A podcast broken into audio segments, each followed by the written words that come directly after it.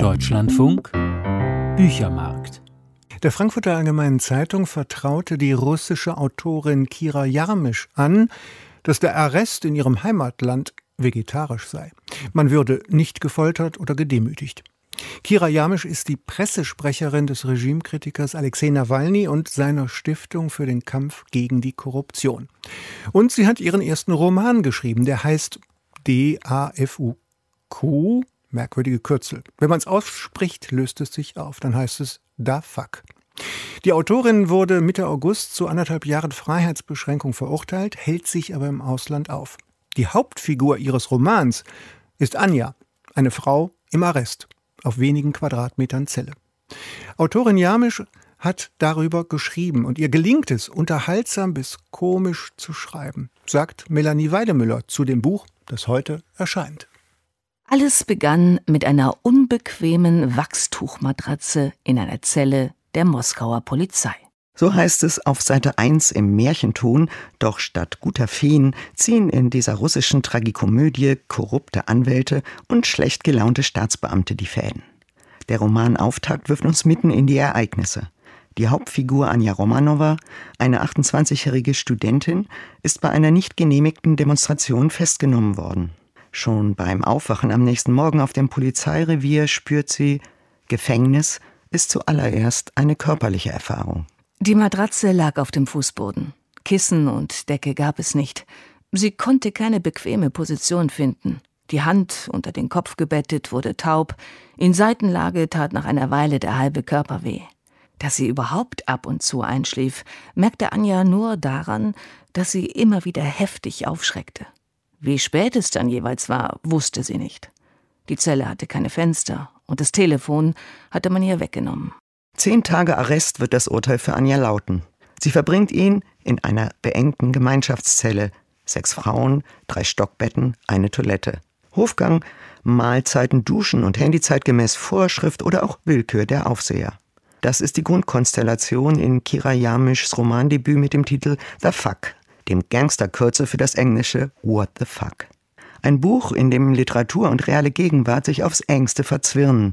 Kira Jamisch, seit 2014 Sprecherin des Oppositionellen Alexei Nawalny, wurde im Februar wegen Aufrufs zu Demonstrationen festgenommen und monatelang unter Hausarrest gestellt.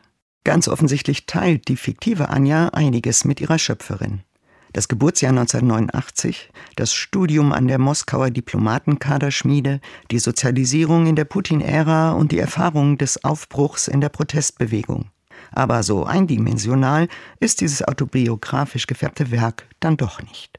Die scheinbar schlichte Romankonstruktion erweist sich als Sprungbrett für Zeitreisen.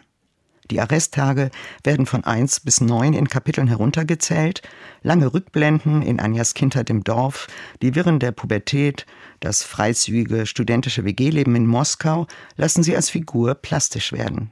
Im Zentrum dieser Coming-of-Age-Geschichte steht Anjas allmähliche Politisierung.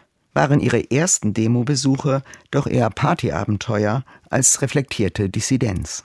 Es war wohl erst mehrere Jahre später, dass Anja zum ersten Mal nicht um der Demo selbst willen, sondern aus Empörung über die Ungerechtigkeit demonstrieren ging. Zu der Zeit aber bedeutete ihr die Politik längst mehr, als einfach nur auf den Barrikaden zu stehen. Ein Clou des Romans ist es, dass Kira Jamisch nicht im gebildeten Dissidentenmilieu kuschelt. Die Akademikerin Anja, die einzige politische in der Zelle, trifft auf die selbstbewusste Lesbe Katja, die Halbkubanerin Diana, die völlig verpeilte, tablettensüchtige Irka, inhaftiert wegen nicht gezahlter Alimente. Da ist die püppchenhafte Maya, die sich ihr Luxusleben und die Silikonimplantate von reichen Männern finanzieren lässt und das völlig selbstbestimmt findet. Ihr Gegenpol Natascha, eine chronisch schlecht gelaunte Kleinkriminelle mit fehlenden Zähnen und Sprachfehler. Biografisch, sozial und charakterlich geben die Zellengenossinnen einen wilden Haufen ab. Mal Solidargemeinschaft, mal bissige Konkurrentin, sechs Individuen mit Sehnsüchten und Ängsten, einsam, herumalbernd, erschöpft, angriffslustig. Sie lauschen entgeistert Meyers detaillierten Belehrungen über Botox, Fettverpflanzung und Frauen als Investitionsmodell oder nehmen Anja ins Verhör. Katja drehte sich um. Wie jetzt? Müssen Demonstrationen genehmigt werden? Ja, eigentlich schon. Ja, und wogegen hast du demonstriert? Gegen die Korruption, gegen die Regierung. Und wo muss man das genehmigen lassen? Beim Bürgermeisteramt. Das heißt, man muss die Demo gegen die Regierung von der Regierung genehmigen lassen? fragte Katja und stemmte die Arme in die Hüften. Ich kack ab. Genehmigen die denn überhaupt mal was? Bildungsroman, Gesellschaftsanalyse, Sitcom, Selbstreflexion der Protestbewegung. Der Fuck hat von allem etwas. Etwas ratlos machen die Passagen zu Anjas Vision, die irgendwo zwischen Psychostress und magischem Denken eine weitere Ebene einziehen. Auch der Einstieg in die Lektüre ist etwas mühsam, aber dann rollt der Text. Mit dem Zusammentreffen verschiedener Lebensrealitäten in der Arrestzelle gelingt ein vielstimmiges, oft sehr komisches Generationenporträt, das die aktuellen gesellschaftlichen Spannungen offenlegt zwischen Land und Urbanität, Putinokratie und demokratischem Aufbruch. Pravda und Social Media, wo eine privilegierte Bildungselite über politisch korrekte Wokeness diskutiert, umzingelt von Zensur und Staatspropaganda. Das ist analytisch erhellend, ein intellektuellen Roman ist der Fuck aber gerade nicht.